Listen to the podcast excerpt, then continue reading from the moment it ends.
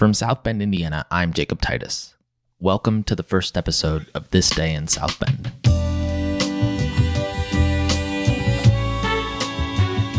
On this podcast, we will try to understand our city and its people by turning to the archives of the South Bend Tribune. In each episode, I'll read an article or section published in the Tribune on that date in some year past, some days tying the subject to a current matter, and some days simply enjoying our history. Today is April 5th, 2020.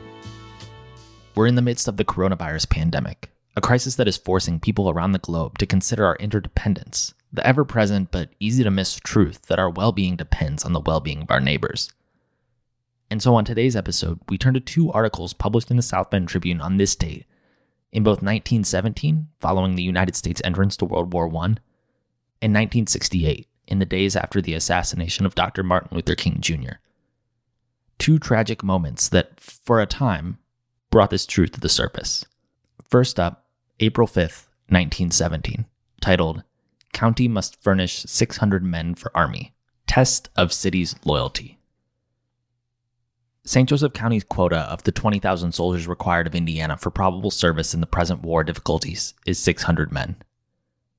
The county may furnish as many men as its patriotism dictates, but the state insists that it must provide at least 600. Of this number, 450 are expected from South Bend, but South Bend may also furnish as many as its loyalty suggests. Colonel George W. Freiermuth and Major Charles B. Calvert today took steps to secure the number of men required of South Bend. Enlistment blanks were placed in the office of the Chamber of Commerce, the county clerk, the city clerk, the News Times, and the Tribune. Any eligible man whose patriotism is sufficient to prompt him to a defense of this country may sign any one of these lists. He will be required to undergo a physical examination, which will be made by officers of the Indiana National Guard. If he should have the good fortune to be selected as one of the officers of his company, he will then have to submit to a mental examination. He will be provided without cost to himself the necessary uniform and war accoutrements. And as soon as 100 names have been secured, the state will accept these 100 as the nucleus of a company. Colonel Freiermuth and Major Calvert hope that there will be a rush to sign these lists and that South Bend and the rest of St. Joseph County will immediately be able to provide Indiana with many more men than the country's assignment of men. This is regarded as a time when the appeal of patriotism should be intense and when the men who are eligible should rush to place their names upon these lists. Recruiting at the local Army and Navy stations were more brisk Wednesday afternoon and this morning.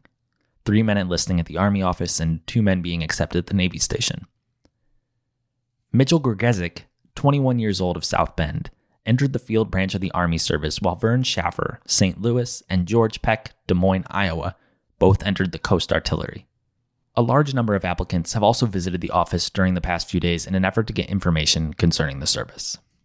Chester H. Roberts, salesman for the Northern Indiana Gas and Electric Company, this morning entered Naval Reserve Service at the local office and left for Indianapolis to take the examination.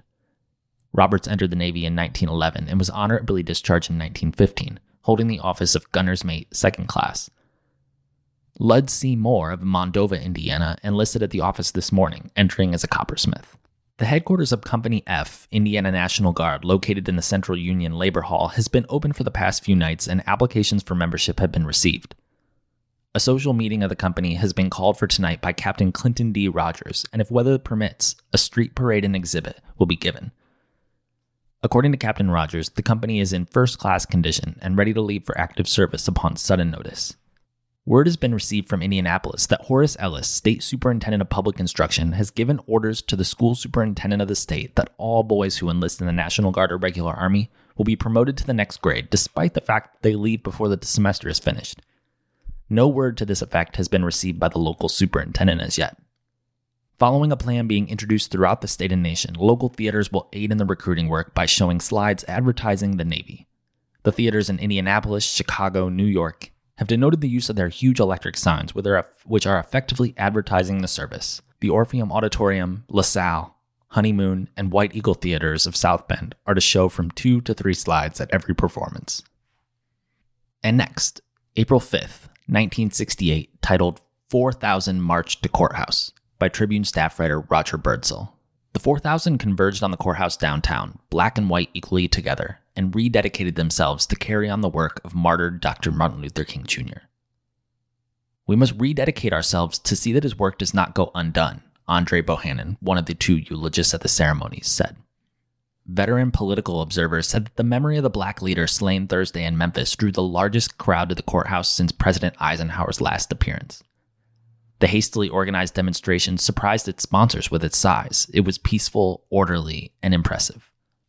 The first contingent marched from Sinai Synagogue west along LaSalle Avenue past the tolling bells of St. Joseph Catholic Church, which paid honor to Dr. King, a Baptist minister.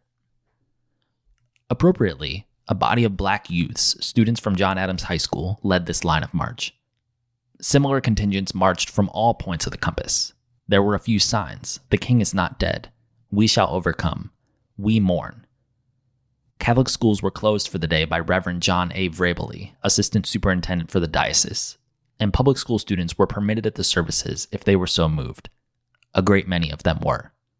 Reverend Lawrence E. Crockett, pastor of First AME Zion Church and president of the South Bend chapter of the National Association for the Advancement of Colored People, praised the closing of the Catholic schools and expressed dismay the public schools were not closed. School officials said students who left for the services will not be considered truant if they bring an excuse signed by their parents, a fear expressed by Reverend Mr. Crockett. Albert Garnitz, representing the downtown South Bend Council, announced announced at the services on the courthouse steps that stores would remain closed until noon and flags flown at half staff until after Dr. King's funeral. The city hall and courthouse were also closed to business during the ceremonies and flags lowered. A contingent of construction workers at the new county city building joined in the services. In a brief statement at the services, Mayor Lloyd M. Allen mourned the senseless hatred that has taken an authentic apostle of nonviolence the cowardly act of a sick personality has created new tensions in a nation that is striving to build an atmosphere of freedom and opportunity for all its people, Allen continued. These tensions must not be allowed to penetrate our city. Instead, we must use this sorrowful occasion to rededicate ourselves to the cause of human rights. From the death of Dr. Martin Luther King, the people of South Bend must gain renewed inspiration to work for the peaceful progress of all mankind. As a symbol of our sorrow, I have requested that the flags of the city be flown at half staff until after the funeral, and I urge all of our citizens to pray for the consolation of his family. Allen marched to the courthouse with one of the contingents, as did many other city officials. The city has given the Morris Civic Auditorium for another memorial service at 3 p.m. Sunday. David Sims read a poem he originally wrote on the occasion of the killing of Mississippi black leader Medgar Evers and rededicated it to Dr. King. In the new version of the poem, Dr. King, Evers, and the assassinated President Kennedy are joined in a triumvirate of modern martyrs. Free at last, free at last. Thank God Almighty, I'm free at last, Bohannon said in his eulogy. A former Washington High School English teacher, now doing graduate work at the University of Notre Dame, Bohannon called for renewed effort to attain the goals of Dr. King, which we now see only as a dream. However, Bohannon did not despair. His words, his ideas, his dreams, and his visions live and will grow and will someday blossom into a beautiful ending. It is now up to us to work together for the fulfillment of his dream.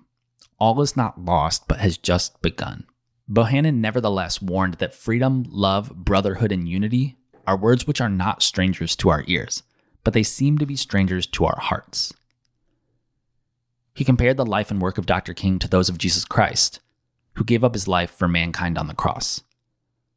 We can thank God for having given us a living echo of what was said then, Bohannon said of the ministry of Jesus and of Dr. King. The other eulogy at the services was delivered by Conrad Kellenberg, professor of law at Notre Dame, who called for an affirmation or reaffirmation of the ideals of Dr. King. He described these ideals as the pursuit of justice and full equality for blacks and later for the same goals with poor people, regardless of their race, and for peace in Vietnam. Kellenberg said that as a white man, he could offer only consolation and not advice to blacks. However, he did have advice for his white listeners. There is a virus of white racism in our land, he declared, and there is racial injustice and inequality in our nation and in our community. There is also poverty. Kellenberg deplored the white disinclination to commit our resources to the solutions of these problems of injustice, inequality, and poverty. He said there was an inactivity of those whites who know better and can provide the leadership to do better. While the open housing ordinance had just passed the city council is a step in the right direction, there was much more to be done, he declared. He urged all his listeners to work for programs of equal opportunity in employment, housing, education, and the achievement of the good life. A message was read at the services from Representative John Brademas, 3rd District Democrat, who expressed the hope that someday America will be true to its creed of freedom and equality. The services closed with the singing of the civil rights anthem, We Shall Overcome. Let us go in peace, Reverend Milton D. Wilford, Executive Director of the St. Joseph County Council of Churches, said, as the 4,000 dispersed. Until tomorrow, thank you for listening.